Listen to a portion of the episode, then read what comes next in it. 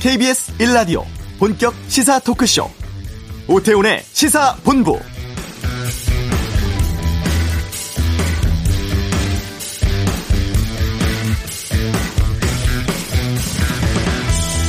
오늘 국회에서는 황희 문화체육관광부 장관 후보자에 대한 인사청문회가 진행되고 있습니다. 야당이 반, 잔뜩 벼르고 있는 청문회인데요.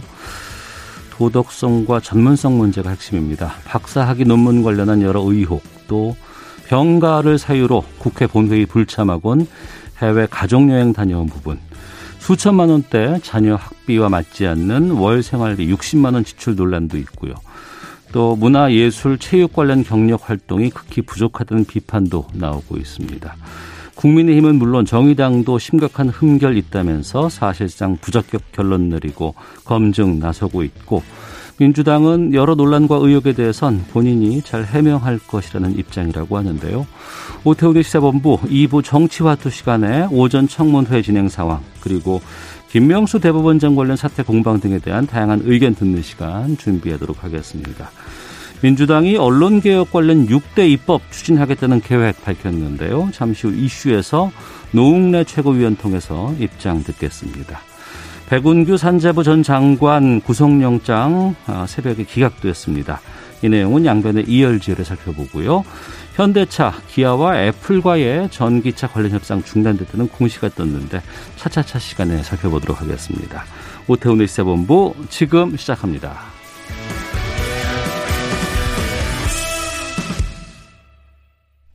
네. 민주당이 언론개혁 관련 6대 입법을 2월 임시국회에서 추진하겠다고 밝혔습니다. 언론개혁의 법제화를 위한 첫 발을 내딛는다. 이런 의미 부여도 있고, 일부에서는 이거 언론 길들이기 아니냐. 이런 비판도 나오고 있는 상황인데요. 어떤 내용인지 혹시 우려되는 점은 없는지 좀 짚어보겠습니다. 더불어민주당 노웅래 최고위원 연결하겠습니다. 안녕하십니까? 예, 노웅래 의원입니다. 예. 어, 민주당 내 미디어 언론상생 TF 구성을 하셨고 노 최고위원께서 단장으로 계시네요.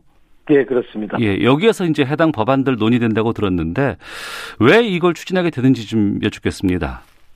뭐 잘 아시는 것처럼 지금은 이제 허위 왜곡 가짜 뉴스 예. 이거가 지금 뭐 넘쳐나고 있는 거 아닙니까? 특히 이제 뭐 유튜브나 1인 미디어에서는 특히 그렇고요. 그, 예. 그 한번 당해 보신 분은 사실 생산 잡는다 이렇게 얘기하시는 거 아니에요? 음. 근데 그래서 이 폐해가 지금 도를 넘었고 심각한 수준에 왔다고 보는 거고요. 예. 특히 이제 이렇게 된 배경에는 이제 과거에는 미디어 하면은 이제 우리 방송과 신문 정도가 있었는데 네. 미디어 매체가 이제 굉장히 확대된 거 아닙니까? 어. 그래서 유, 유튜브도 있고 그리고 SNS, 페이스북이나 트위터도 있고 1인 미디어 있고 누구든지 이제 자기의 의사나 정보를 전달할 수 있는 거 아닙니까? 네. 하다 보니까 그 폐해가 음. 엄청난 거죠. 그래서 허위 왜곡 이 가짜 뉴스가 이 폐해가 그 파급력이 엄청 커진 거죠. 그리고 이게 통신망으로 나가다 보니까 네. 이 파급력이 상상을 초월하는 거고요. 우리가 말하는 빛의 속도로 퍼진다라고 할 정도로 이게 가짜 뉴스인데 전혀 사실과 다른 허위 왜곡된 거고 가짜 뉴스인데도 이게 엄청나게 사실인 것처럼 영향을 미칠 수 있어서 네. 이 사회 또 개인에 엄청난 피해를 줄 수 있다는 점에서 음. 이제는 이렇게 억울하게 고통받는 피해자들 에 대한 피해 구제를 신속히 피해 구제 받을 수 있도록 해야 되겠다. 네. 이제 그런 측면에서 이번에 관련 법안을 여섯 개 준비를 했습니다. 그래서 2월 달에 집중적으로 처리하는 해보자 하는 취지에서 저희들이 어, 한 겁니다. 네. 근데 왜 지금일까라는 좀 오해도 좀 있는 것 같습니다. 4월 보궐선거 있고 내년에 이제 대선 있는데 네. 지금 이거 추진하는 게 좀 어떤 의도가 담겨 있는 게 아니냐라는 부분에 대해서는 어떻게 말씀해 주실까요? 그러게 뭐 지금이냐 한다고 한다면 작년부터 우리가 임기가 시작한 거 아닙니까? 네. 그래서 그때는 우리가 어, 검찰 개혁에 좀 주력을 더 했다고 할 수 있지 않습니까? 어. 공정경제 3법도 처리하고 예. 그러면은 이제는 언론의 가짜 뉴스 이 부분도 국민들이 느끼기에 굉장히 부당하게 억울하게 음. 당하면서도 한마디로 찍소리도 못하고 당하는 거 아닙니까? 언- 언론의 그 미디어에. 네. 이제는 언론 개혁도, 언론 개혁을 넘어서 언론이나 미디어의 피해에 대한 갑질에 대한 인제는 신속히 피해 구제할 수 있는 것도 국민 눈높이에 맞춰서 음. 공감대 하에서 할 때가 됐다라고 봐서 우리가 지금 시점에 추진한 하게 됐다는 말씀을 드리겠습니다. 네. 지금 말씀해 주신 내용 보니까 허위 보도에 대한 피해를 입은 사람들에 대한 구제해 주겠다. 이 부분 들어가 있다고 하는데 어떻게 네. 구제를 할 수 있는지 좀 소개해 주시죠. 그러니까 지금 여섯 개 법 중에는 어떤 법이 있냐면은 요새는 이제 신문과 방송도 있지만 다 이제 그 부분이 다 포털에 떠 있는 거 아닙니까? 네. 그러니까 인터넷 기사 정보 음. 그리고 이제 우리가 말하는 댓글 그러니까 보통 악플이죠. 예. 사실과 다른 악플 이런 이제 가짜 뉴스나 정보가 이제 이렇게 떠 있을 때 음. 이거를 피해자 입장에서는 꼼짝없이 그냥 그 폐가 막 전 세계에 다 퍼져나가는데도 어떻게 구제될 어떻게 자기 하소연할 수 있는 방법이 없어 왔던 게 지금 제한적으로 있었지만 이제 그렇게 당하고만 있었는데 네. 이제는 이런 이러한 가짜 정보나 가짜 기사에 대해서 인터넷 기사에 대해서는 그리고 댓글에 대해서는 음. 대해서는 우리 독립기관이고 그리고 중립기관이라 할 수는 언론중재위나 네. 그리고 방송심의위원회를 통해서 심의를 통해서 일단은 그러면 피해 구제를 한다고 한다면 재판을 통해서 하는 게 이제 최종적인 거지만 예. 재판을 통하려면 1년 이상이 걸린단 말이에요. 어. 그러면은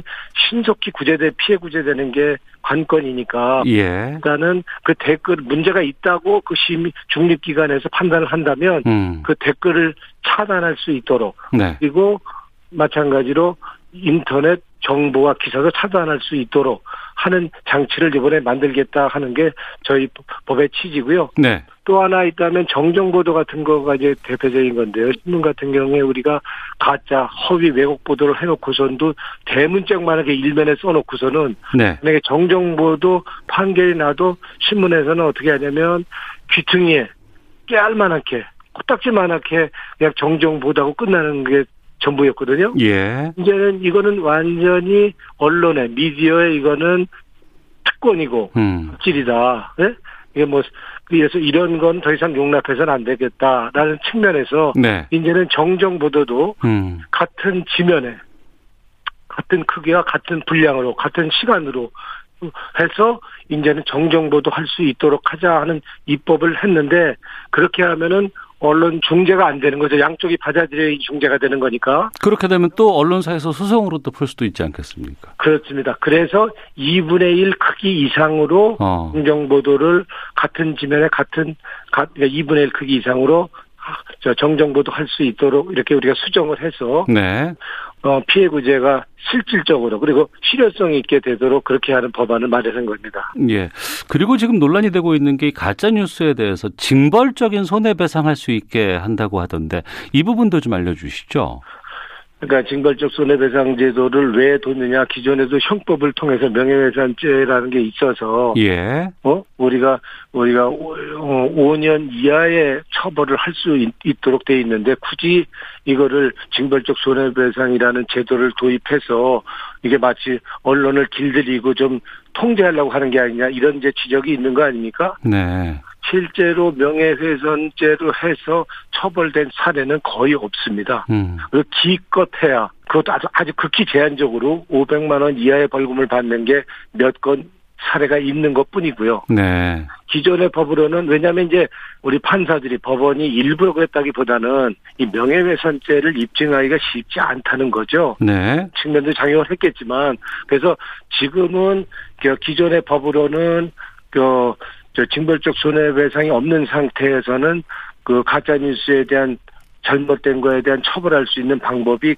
현실적으로는 어렵기 때문에 네. 징벌적 손해배상제를 도입해서 음. 언론에 대한 오보에 대한 경각심도 주고 네. 그리고 어 예방 효과, 억지력 음. 그거를 또 뭐 할 수 있도록 징벌적 손해배상 제도를 도입하자라고 한 것이죠. 네.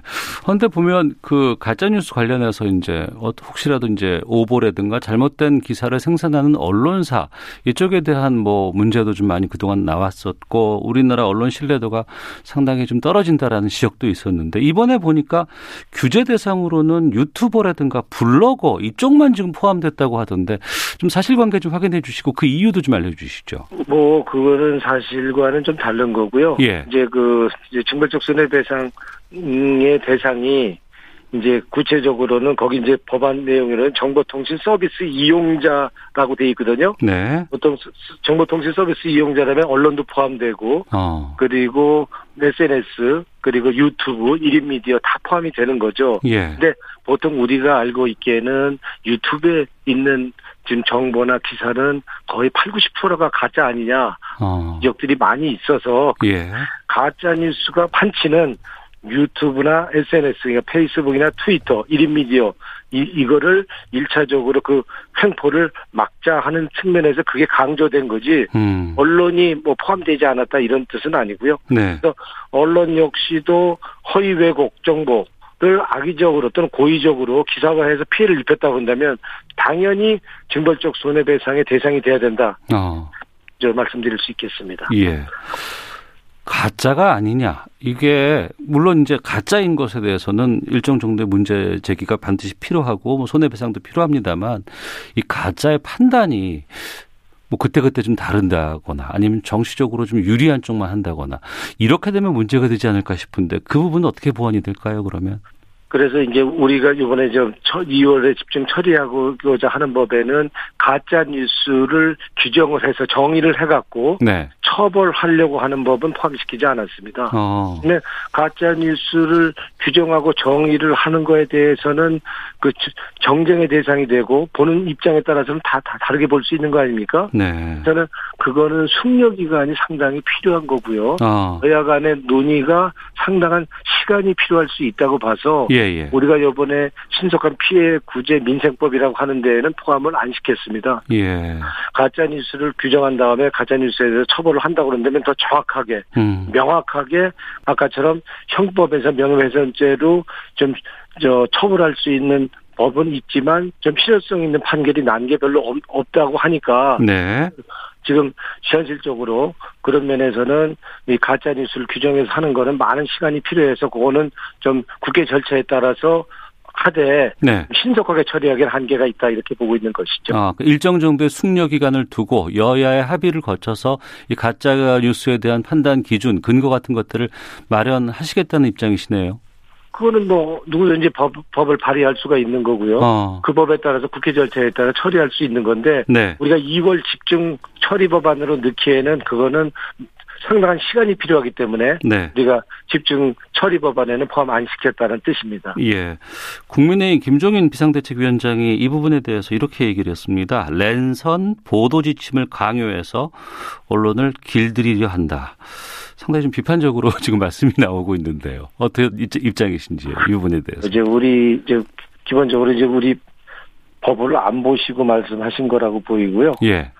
지금 저희는 신속한 피해 구제법인데 이걸 언론 길들이라고 한다 그런다면 음. 저는 우리가 지금 내놓은 여섯 개 법을 한번 구체적으로 한번 보고 말씀해 주셨으면 좋겠다라고 한번 제안하고 싶고요. 네. 만약에 그게 만약에 법을 보고도 그렇게 얘기를 했다 그런다면 음. 여기 대표가 네. 그거는 언론에 기울어진 운동장, 언론의 갑질, 특권 이거를 그냥 그대로 우리가 그냥 방치하자, 놔두자 어. 하는 얘기밖에 전 안 된다 이렇게 봅니다. 예. 네, 우리가 검찰 개혁을 했던 이유가 뭡니까? 우리 국민들이 억울하게 무소불위의 권력을 행사했던 검찰에 대해서 검찰도 국민이 군림할 수 없다. 어. 그래서 수사는 수사대로 그리고 선택적 수사하지 말고 선택적 적을 하지 말라고 했던 것처럼 네. 언론 역시도 국민이 군림해서는 안 되고 이제는 언론이라는 제자리에서 음. 언론의 역할을 할 수 있도록 하자는 게 이번에 신속한 피해 구제법을 냈던 것이지 네. 이게 저 여기에 우리가 뭐 길들이기니 탄압이니 그 내용을 한번 보시면은 전혀 그렇게 할 수가 없을 거고요. 네. 저도 기자를 21년 한 사람의 양심으로서 예. 그거는 전혀 있을 수 없는 얘기다 하고 확실하게 말씀드릴 수 있겠습니다. 알겠습니다. 관련해서 이제 시민단체, 뭐 언론개혁 시민연대라든가 이런 쪽에서는 이런 지적도 좀 나오곤 있습니다. 문재인 대통령의 언론 공약이 이제 공영방송 지배구조 개선 이 부분이었는데 이걸 지키는 게 이번에 이 입법보다는 좀 우선이 아니냐 이런 지적도 있고요. 여기에 대해서는 뭐 민주당의 조승래 의원도 뭐 타당한 지적이다 이렇게 밝히기도 했었는데 이 부분에 대해서는 어떤 입장이신지요?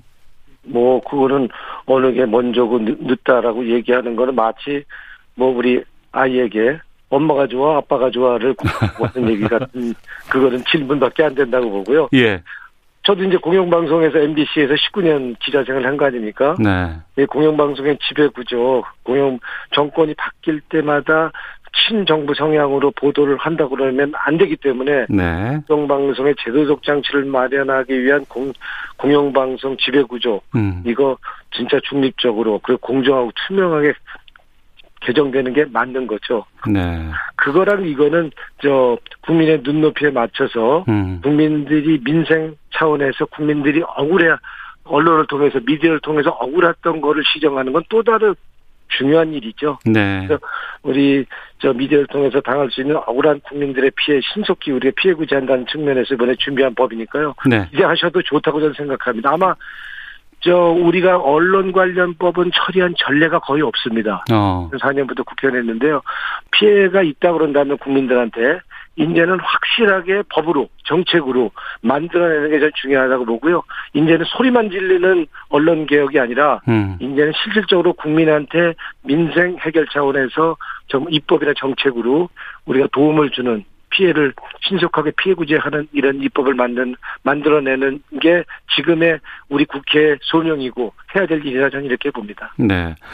언론 개혁 관련 6대 입법입니다만 이걸 임시 국회 이번 2월에 다 처리를 할 수 있을까라는 생각이 들기도 합니다. 어, 가능할 것인지 아니면 좀 수정이 좀 필요한 것인지 만약에 처리가 된다 그러면 언제부터 이 관련된 법들의 시행이 들어가게 되는 건지요? 뭐 우리 이제 법 보통 일반적으로는 이 입법을 하면은 이제 저 6개월 좀 정도 지나서 네. 하는 경우도 있고 또 공포 즉시 하는 경우도 있습니다. 제 생각 같아서는 이거는 국민들의 피해 구제를 하는 법이기 때문에 네. 피해 구제 민생법이기 때문에 공포 후에 즉시 이거는 시행되도록 하는 게 맞다고 보는 거고요. 음. 근데 지금 야당에서는 일단 심의조차 거부하고 있는 그러니까 법안 소위를 좀 안 열려고 하는 이런 지금 모습을 보이고 있거든요. 네. 그래서 이 만약에 이걸 이렇게 저 그냥 보이콧하는 식으로 하는 거는 이제 과거 이제 그 국회 운영이 이제 잘 안 됐던 이유 중에 내용 갖고 토론을 하는 게 아니고 그냥 심의 자체를 안 하는 거죠. 어. 그 사보타지를 하는 건데 예. 이제는 이게 명분 있고 당리당량이나 정략과 관련 없는 법이라면 국회법 절차에 따라서 저는 뭐 야당이 설령 충분히 설득하고 같이 토론할 수 있도록 노력은 해야겠지만 안 된다 그런다면 네. 국회법 절, 절차에 따라서 법이 처리되도록 어. 하는 게 맞다. 저는 이렇게 봅니다. 알겠습니다. 연결된 김에 마지막 질문 이거 좀 드려보도록 하겠습니다. 어제 최고위원회의가 있었고 이 자리에서 이 말씀을 하셨어요. 어, 한진중공업 마지막 해고 노동자입니다. 청와대까지 걸어서 행진하기도 하셨는데 암투병 중에 김진숙 민주노총 부산본부 지도위원에 대해서 설 연휴 전에 명예복직 이거 매듭지어야 한다라고 말씀하셨어요. 지금 한진중공업은 뭐 교섭 같은 것도 지금 결렬된 상황 같은데 어떻게 해결해야 된다고 보십니까? 그러게요. 이게 뭐 합의 들 문제도 아니고 각계각층 참여하고 총리도 참여하고 우리 저 당대표 참여했는데 해결이 안 되는 거 아닙니까? 네. 근데 일단은 이 법적으로 복직하는 거는 그 시한이 작년 말로 끝났습니다. 어. 그러니까 복직은 안 되는 거고요. 예. 이제 가능하다면 좀 명예라도 그러면 우리가 좀 지켜주자 해서 명예복직이라든지 예. 아니면 이제 회사 쪽에는 재입사하는 게 어떠냐고 재입사 방식을 뭐 제안했다는데요. 음.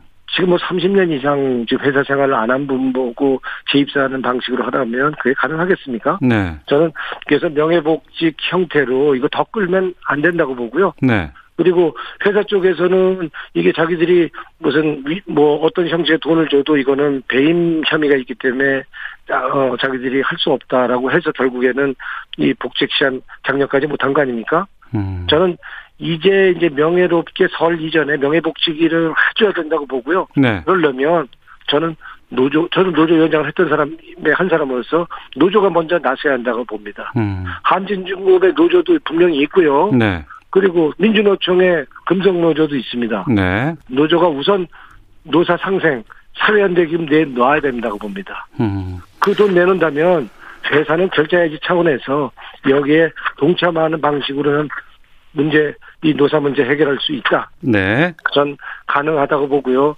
우리 김진숙 노정사 평생 부당 해고에 맞서 싸운 사람이고 억울한 부당 해고자들 위해서 정말 투쟁했던 정말 그런 분입니다. 그래서 이분 정말 명예롭게 설 맞을 수 있도록 어, 설 이전에 명예복직 하는데 우리 이 국민들의 성원 동참 헛되지 않도록 이 노사가 앞장서기를 저는 간절히 호소하고 싶습니다. 알겠습니다. 여기까지 듣도록 하겠습니다. 고맙습니다. 고맙습니다. 네, 어, 더불어민주당 노웅래 최고위원 연결해서 말씀 들어봤습니다. 자, 이어서 이 시각 교통 상황 살펴보고 헤드라인 뉴스 듣고 오겠습니다. 교통정보센터 김민희 리포터입니다. 네, 점심시간에 접어들었지만 도로 곳곳으로 여전히 정체가 길게 남아 있습니다. 설 연휴를 앞두면서 이번 주 들어 교통량이 꾸준히 많은데요. 도로 위로 돌발 구간도 많습니다. 당진 대전고속도로 대전 쪽으로 마곡사 부근에서는 사고가 났는데요. 2차로를 막고 처리 작업을 하고 있어서 이 일대 2km 구간에서 속도 줄여 지납니다. 중앙고속도로 춘천 쪽으로는 먼저 초정 부근에서 정체고요. 이후 군위, 군위 부근에서는 사고가 났습니다. 1차로와 1차로와 2차로가 막혀 있는 만큼 부근 2km 구간에서 속도 많이 떨어져 있습니다. 통영 대전 고속도로 통영 쪽으로 함양 휴게소 부근 2차로에서도 사고 처리 작업을 하고 있습니다. 서울 시내 간선도로 정체도 만만치 않습니다. 서부 간선도로는 양방면 전 구간에서 정체 여전히 심하고요. 분당 수서로 청담대교 쪽으로는 탄천 나들목부터 탄천 일교 사이로 속도 줄여 지납니다. 강변북로 구리 쪽으로는 방화대교부터 양화대교 사이와 또 마포대교부터 반포 반포대교 사이로 속도 많이 떨어져 있고요. 같은 방면 올림픽대로에서도 행주대교 이전부터 성산대교 사이와 다시 노량진 수산시장부터 영동대교까지 긴 정체 이어지고 있습니다. KBS 교통정보센터였습니다. 헤드라인 뉴스입니다. 국내 코로나19 신규 확진자가 303명 늘어 하루 만에 다시 300명대를 기록했습니다. 국내 발생 273명을 지역별로 보면 경기 117명, 서울 86명, 인천 14명 등 수도권에서만 217명의 확진자가 확인돼 전체 확진자의 71%를 차지했습니다. 민주당과 정부는 지난 4일 발표된 부동산 대책과 관련한 후속 입법에 속도를 내기로 했습니다. 또한 2월 4일 이후 매입한 주택에 분양권을 주지 않고 현금 청산을 하도록 한 이번 대책이 재산권 침해 소지가 있다는 지적에 대해선 문제가 없다고 설명했습니다. 황희 문화체육관광부 장관 후보자가 문화체육 관광 분야의 코로나19 피해 회복과 문화 강국 전략, 문화 뉴딜에 주력하겠다고 밝혔습니다. 금융위원회사나 증권선물위원회가 어제 라임 자산운용펀드 판매 증권사들에 대한 과태료 부과안을 의결했습니다. 지금까지 라디오 정보센터 조진주였습니다.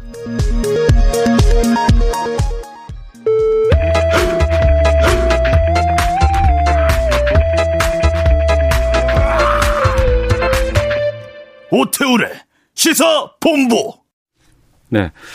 월성 원전 1호기 경제성 평가 조작 의혹 관련해서 백운규 전 산업통상자원부 장관에 대한 구속영장 기각됐습니다. 사회를 뜨겁게 달군 이슈를 다뤄보는 양변의 이열지열에서 좀 살펴보도록 하겠습니다. 양지열 변호사 나오셨습니다. 어서 오세요. 네, 안녕하세요. 예. 보통 이제 새벽 12시 지나고 나서 이제 뭐 영장 발부 아니면 네. 기각 이거 발표되잖아요. 네. 근데 이번에 보니까 보통 그리고 기각 사유 뭐 이런 거 나오면은 음. 뭐 증거 인멸의 우려가 없어서 뭐 네. 도주의 위험이 없어서 간단하게 쓰잖아요. 네. 근데 상당히 긴 분량의 기각 음. 사유가 나왔다고요. 네. 그러니까 어, 보통 나오는 거는 말씀하신 것처럼 우리가 이제 구속은 네. 구속 그 자체가 처벌이라기보다는 엄밀히 법적으로 따져봤을 때는 사람을 이제 어, 신병을 확보해 온 상태에서 수사하고 재판할 것이냐가 원래 구속이잖아요. 그럼 수사의 효율성 그렇죠. 부분 때문에 예, 예, 그렇기 예. 때문에 그래서 되게 뭐 증거인멸 우려가 있다 없다 내지는 뭐, 뭐 도주 우려가 있다 뭐 이런 식의 것들만 판단하니까 네. 원래는 별로 그렇게 길게 안 쓰는 겁니다. 음. 그런데 오늘 나온 사유를 보면 네. 어 사실 약간 그 원래 재판 원래 받고 있는 혐의 사실 자체에 대해서도 꽤 깊이 고민을 한 것으로 보여요. 영장 재판부가 영장 재판부에서 그래서 순서가 예. 이러이러한 혐의를 받고 있다. 뭐 음. 정확하게 그냥 말씀을 드리면 어, 산업통상부 자원부 장관으로서 경제성 평가를 낮은 방향으로 만들어내고 네. 또 원전 중단을 사실상 지시한 그런 어떤 직권 남용 권리 행사 방해 그리고 그렇게 함으로써 어, 한수원의 업무를 방해했다. 네. 나가서 그 판단하는 데 있어서는 지금 이미 재판에 넘겨진 그 산자부 공무원들의 네. 문건 삭제에도 개입한 그런 의혹을 받았다는 건데 그 공무원들은 예, 지금 예, 구속 상태인 거죠. 3명 중에 2명은 구속이고 1명은 어. 불구속으로 재판에 넘겨주는데 예. 이 부분까지도 판단한 것으로 보이는데 재판부에서는 그런 것들로 의혹을 받고 있지만 아 이거는 범죄 혐의에 좀 다툼의 여지가 많다. 소명이, 음. 소명이 안 됐다라고 본 거예요. 네. 그러니까 소명은 그래도 의심이 간다는 정도가 소명인 거거든요. 어. 그 처벌할 때는 증명이라 그래서 아 의심의 여지 없이 죄를 지었다 이럴 때 처벌하는 건데 예. 의심 이게 이게 좀 의심스럽다라는 의심스럽지도 않다라는 겁니다. 지금은 어. 사실은 네, 충분히. 근데 영장 전담 판사는 영장을 발부할지 말지만을 음. 주, 로 판단하고 재판으로 갔을 때 그 결과에 대해서는 잘 얘기 안 하잖아요. 그렇죠. 어, 그런데 그래서 이제 조금 근데 어느 정도는 사실은 범죄 혐의 상당성이 이, 있다라고 봐야 되는 거죠. 그러니까 뭐냐면 어떤 법적인 판단할 때 되게 이게 상당성하고 필요성을 얘기를 합니다. 상당성과 필요성. 예. 예. 예. 근데 이 상당성이라고 해서는 범죄 혐의가 어 무겁네. 음. 어 이거 상당히 중요한 범죄네. 글자가 들어요. 아 그럼 상당히 중요한 범죄인데 이게 상당성인 거고 필요성은 그럼 무겁다고 할지라도 어떤 경우에는 모든 증거가 다 명명백백해서 그 음. 그 본인도 다 인정하고 있으니까 네. 아 이건 필요 없겠다 구속까지는 필요 없겠다 음. 두 가지를 보는데 네. 상당성이 아예 없다라고 좀 부족하다고 본 겁니다. 네. 음. 그리고 거기에 더해서 필요성 그러니까 음. 증거인멸 우려도 없다. 왜 지금 이미 말씀드린 것처럼 공무원들 구속돼 있는데 네. 증거인멸 어떻게 하겠느냐 이렇게 음. 얘기를 한 거죠. 네. 그러면 검찰 쪽의 수사에 대해서는 좀 거기에 대해서도 언급한 부분들이 좀 있을까요? 어, 직접적으로 언급을 하지는 않고 어. 다만 결과를 놓고 봤었을 때는 예. 이게 무리한 수사가 아니었냐라는 얘기를 당장 할 수밖에 없죠. 이게 단순하게 영장이 기각됐다 그러는 게 아니라 어. 기각의 내용 자체가 말씀드린 것처럼 범죄 행위가 소명이 안 됐다라고 해버리면 예. 그 범죄 혐의도 잘 이루어지지 않았고 또 이렇게 어, 기각하면서 이런 얘기도 한 겁니다. 검찰에서 이런 정도 직권남용 권리행사 방해 같은 경우 저도 뭐 직권남용이 어렵다 음. 어, 그런 말씀을 여기서도 뭐 말씀을 드렸는데 네.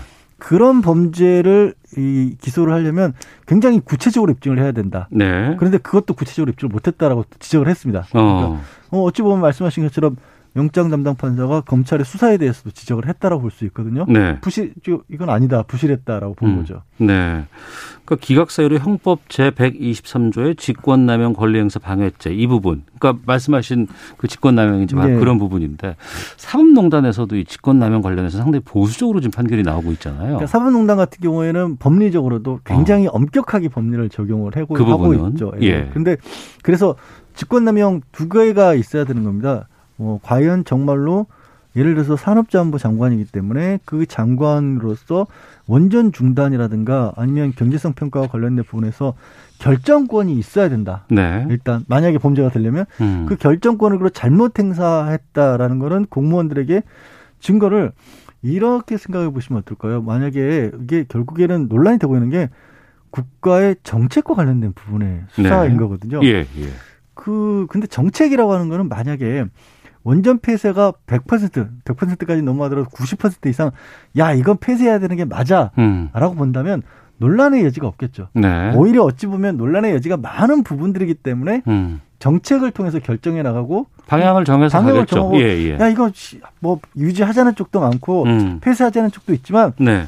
일단 우리 판단은 예, 이런 쪽으로 갈 거야. 권력으로서 어. 그리고 그걸 공약으로 걸었는데 국민들이 지지를 해줬기 때문에 네. 그러면 내가 내선 정책에 대한 지지를 국민들이 해준 걸로 믿고 그것 쪽으로 나가는 거잖아요. 어. 설령 51대 49라고 할지라도 그렇게 정해지는 거잖아요, 정책이. 예. 근데 그렇게 정책을 정하는 과정에서 그러면 어느 정도의 근거 자료를 만들어야 되는데 어.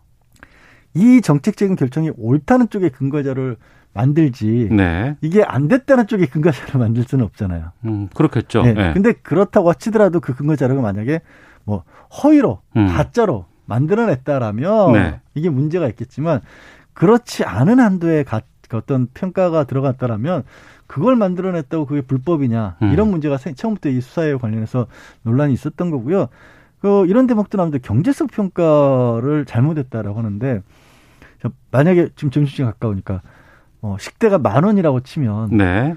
어느 분은 만 원짜리 점심 비싸다고 할 것이고 어. 느 분은 만 원짜리 점심이면 그 정도면 괜찮다고 할 것이고 예. 같은 만 원이라도 이 가치 평가는 다 달라지는 거거든요. 그렇죠. 예. 그런 게 이제 경, 정책의 영역이기 때문에 어. 이런 부분에 대해서 형벌을 가지고 들여다보는 게 온당했느냐라는 비판이 바로 나올 수밖에 없는 상황입니다. 일단 네. 물론 뭐 재판까지 가봐야죠. 아직 결론이 난 건 확실히 어. 확정된 건 아니니까요. 예. 네.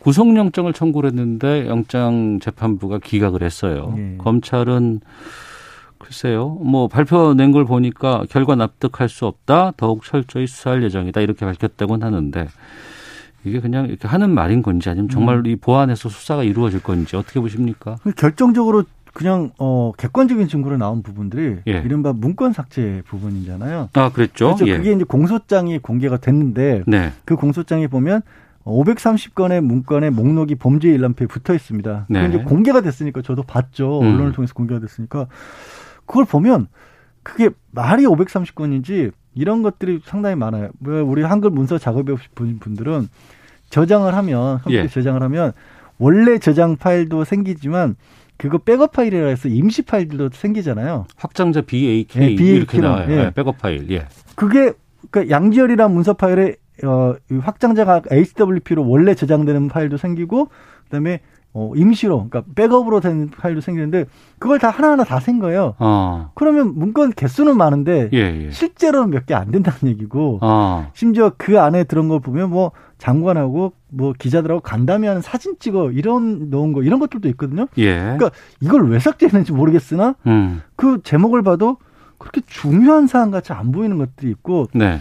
이것도 범죄 연람표에 나와 있는데 언론에서 잘 안 짚어 안 보여서 제가 말씀드리면 음. 그걸 어디에 어느 폴더에 들어있는 걸 삭제했냐면 예전 파일이라는 제목으로 된 폴더에 들어있던 거예요. 네. 그러니까 현재 사용하지 않고 모아놓은 예전 파일들을 지운 거라서 과연 이게 어떤 공문서 그러니까 음. 결제를 받았다든가 공식적으로 보관할 필요가 있는 그런 공문서에 해당하는지부터 시작해서 다퉈볼 여지가 있고 네. 그 안에 그 안에 그리고 어떤 결정적인 문건들 진짜 잘못된 어 조작이라든가 음. 뭐 장관 지시로 있는 일을 없는 일로 만들었든가 없는 일을 있는 일로 만든 그런 게 들어있지는 않았다는 거죠. 최소한 이번에 보면. 네. 그런 것들까지는 확인이 된 것 같습니다. 그러면은 뭐 무리한 수사 뭐 이런 얘기를 좀 들을 수도 있을까요? 어떻게 그럴 보세요? 수도 있죠. 근데 뭐 수사가 영장이 기각됐다고 무조건 그렇게 몰아붙일 건 아니지만 어. 말씀드린 것처럼 어떤 근거를 가지고 이거를 그렇게까지 수사를 했어야 하는가라는 음. 부분은 말씀드린 것처럼 만약에 객관적으로 확보된 문건조차도 별게 없는 상황이었다라면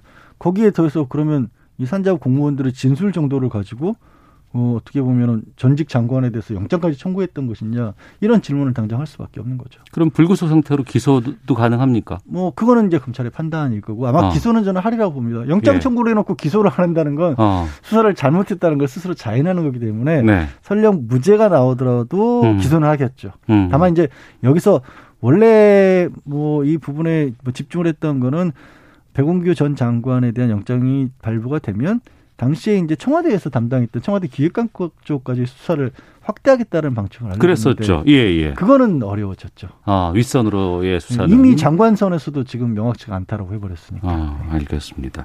오신 김에 하나만 더 확인하고 마치도록 하겠습니다. 지금 인성군 부장판사 관련해서 법관 탄핵 헌법재판소로 넘어갔잖아요. 네네. 네, 네. 지금은 어떤 상황인 거예요? 일단은 헌법재판소도 판사에 대한 이 탄핵 그 결의를 하는 것은 처음이기 때문에 음. 테스크포스도 만들어졌고 어, 주심 재판관은 이석태 주심 재판관으로 정해놨다라고 합니다. 네. 그런 정도입니다. 어, 결론은 언제쯤 날까요? 글쎄요.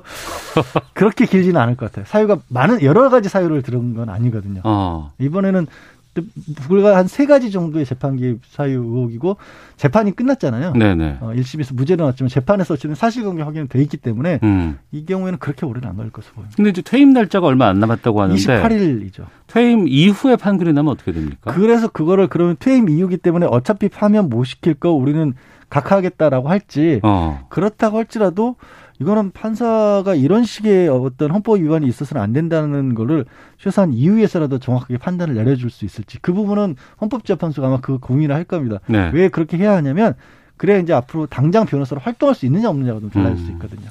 알겠습니다. 이 내용까지 짚어봤습니다. 양변의 이열지열 양지열 변호사 함께했습니다. 고맙습니다. 네, 고맙습니다. 잠시 후 2부 정치화투에서는 아, 오늘 열리고 있습니다. 황희 문화체육관광부 장관 후보자 인사청문회 상황 짚어보겠습니다. 권영주의 차차차 현대차와 애플의 애플카 개발 협의 중단 소식 짚어보겠습니다. 2부에서 뵙겠습니다.